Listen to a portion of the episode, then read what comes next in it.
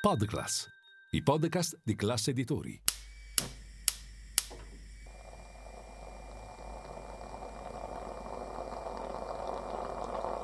Buongiorno dal gruppo Classe Editori. Io sono Pasquale Ancona, oggi è venerdì 1 marzo e queste sono notizie a colazione, quelle di cui hai bisogno per iniziare al meglio la tua giornata.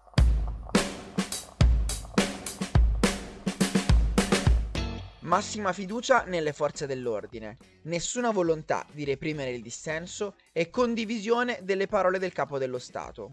Con questi tre punti, Matteo Piantedosi, il ministro dell'Interno, è intervenuto ieri mattina alla Camera dei Deputati per spiegare il suo punto di vista sugli scontri avvenuti tra polizia e studenti a Pisa e Firenze lo scorso 23 febbraio durante un corteo di protesta pro-Palestina un chiarimento ufficiale necessario, dopo che a distanza di qualche ora dai video girati sui social in cui si vedeva chiaramente il comportamento eccessivo della polizia, anche il capo dello Stato, il Presidente della Repubblica Sergio Mattarella, era intervenuto sul caso, dicendo con fermezza che con i ragazzi i manganelli esprimono un fallimento. Nella sua informativa, Piantedosi è partito proprio dalle parole di Mattarella, dicendo di condividerle. Poi però, ascoltando con attenzione il suo discorso completo, non si può fare a meno di notare il fatto che non abbia mai fatto riferimento alle responsabilità dei poliziotti o alla dirigente delle forze dell'ordine rimossa dopo gli scontri.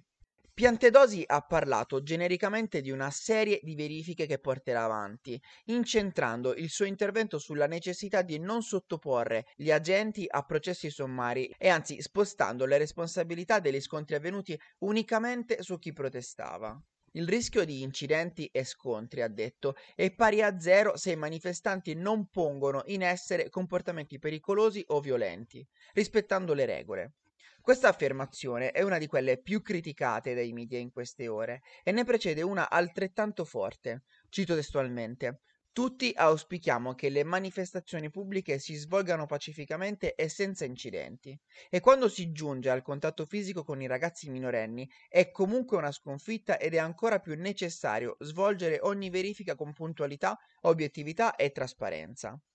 Una difesa netta delle forze dell'ordine, come dicevamo, che Piantedosi definisce i lavoratori che meritano il massimo rispetto. Un punto per noi incontestabile, certo, ma che non può prescindere da una profonda riflessione sulle libertà che alcuni, per fortuna non tutti, questi lavoratori pare si siano presi nei confronti dei manifestanti.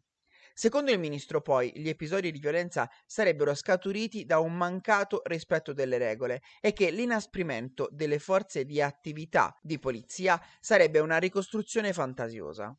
Per Piantedosi, la manifestazione di Pisa di venerdì scorso era, citando ancora le sue parole, in totale violazione di legge, in quanto non era stato presentato alcun preavviso alla questura.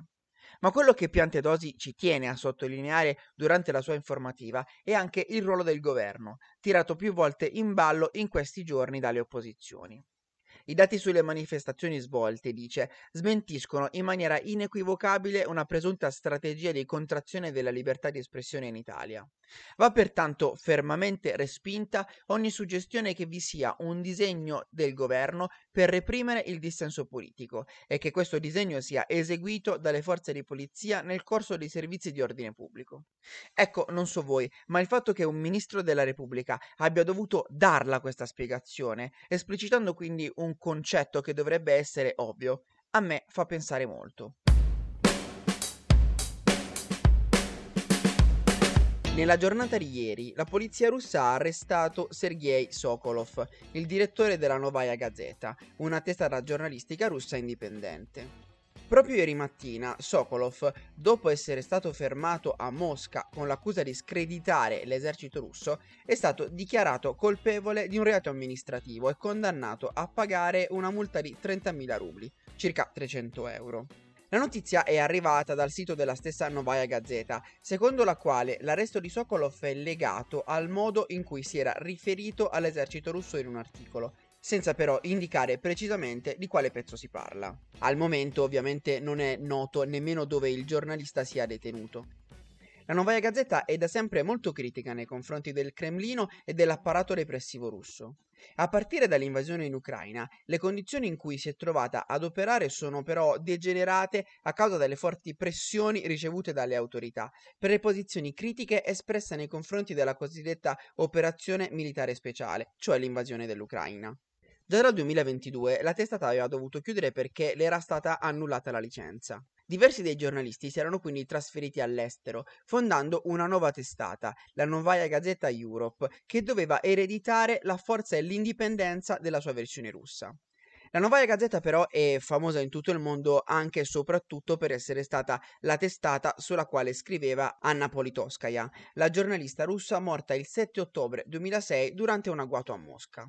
Freddata con quattro colpi di pistola, Politoskaya aveva rilasciato un'intervista a Radio Svoboda nella quale affermava senza indugi che Ramzan Kadyrov, il capo della Repubblica Cecena, noto come il macellaio di Grozny, era un codardo armato fino ai denti, lo Stalin dei nostri giorni. L'ultimo articolo sul quale stava lavorando la giornalista voleva documentare la tortura e l'uccisione di due persone da parte di un corpo delle forze dell'ordine controllato dallo stesso Kadyrov. I suoi funerali si svolsero il 10 ottobre presso il cimitero Trokurovsky di Mosca. Più di mille persone, fra cui colleghi e semplici ammiratori della giornalista, parteciparono alla cerimonia funebre. Tra questi alle esequie c'era anche Marco Pannella, il fondatore del Partito Radicale Italiano e amico personale della giornalista. Eppure nessun rappresentante del governo russo vi partecipò. Qualche tempo dopo l'omicidio di Anna Politkovskaya, Vladimir Putin affermò sprezzamente che l'influenza sulla vita politica russa della giornalista era sopravvalutata, che la sua morte avrebbe fatto più danni dei suoi iscritti e che dietro a questo crimine avrebbe potuto esserci qualcuno interessato a delegittimare le autorità ufficiali.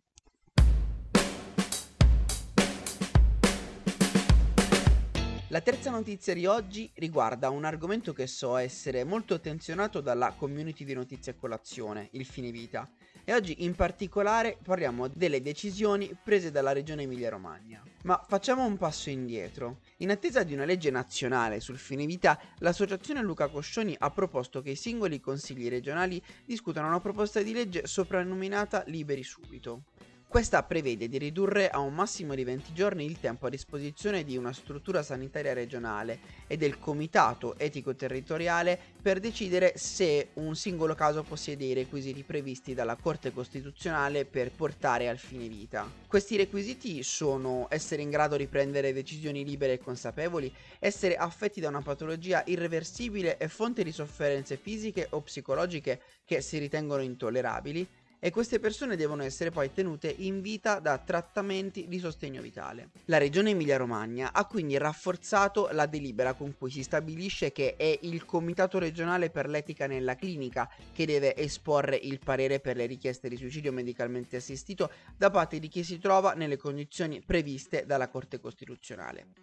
Inoltre, sempre dalla regione si spiega che i comitati etici territoriali, richiamati dal Comitato Nazionale di Bioetica, come possibile organismo chiamato a esprimersi non sono una scelta dovuta lì dove esistono specifici organismi per l'etica nella clinica, come appunto avviene in Emilia-Romagna. Per questo motivo la Giunta ha approvato un atto integrativo ad hoc che lo esplicita. L'assessore regionale alla salute in Emilia-Romagna, Raffaele Donini, ha dichiarato quindi che, in attesa di una legge nazionale per un tema di così grande importanza e delicatezza, la Regione conferma il suo impegno a dare attuazione a quanto richiesto proprio dall'Alta Corte. Aggiunge poi che le regioni sono chiamate ad applicare quello che la Corte prevede e quindi mettere il sistema sanitario nelle condizioni di adempiere a questo dovere. Con oggi io chiudo la mia settimana alla conduzione di Notizie a Colazione e oltre a ringraziare nuovamente Massimo per questa possibilità, voglio farlo anche con voi. In questi giorni non ho ancora avuto modo di rispondere ai commenti che ci avete fatto arrivare, richieste di informazioni aggiuntive, complimenti e anche qualche critica, per la quale vi ringrazio sinceramente perché mi ha aiutato davvero a capire quanto possa essere bello avere una community attiva come questa. Quindi in attesa di rispondervi singolarmente vi ringrazio. Queste erano le notizie a colazione di oggi. Se volete suggerirci alcune notizie o mandarci i vostri commenti su quelle trattate, potete scriverci all'indirizzo notiziacolazione.it. E se volete rimanere aggiornati, ci sono il canale Telegram e WhatsApp di Notizie a Colazione. Li trovate nel sommario della puntata insieme ai link per gli altri podcast del gruppo Classe Ritori. Massimo vi aspetta lunedì per iniziare insieme una nuova giornata. Un saluto da Pasquale Ancona.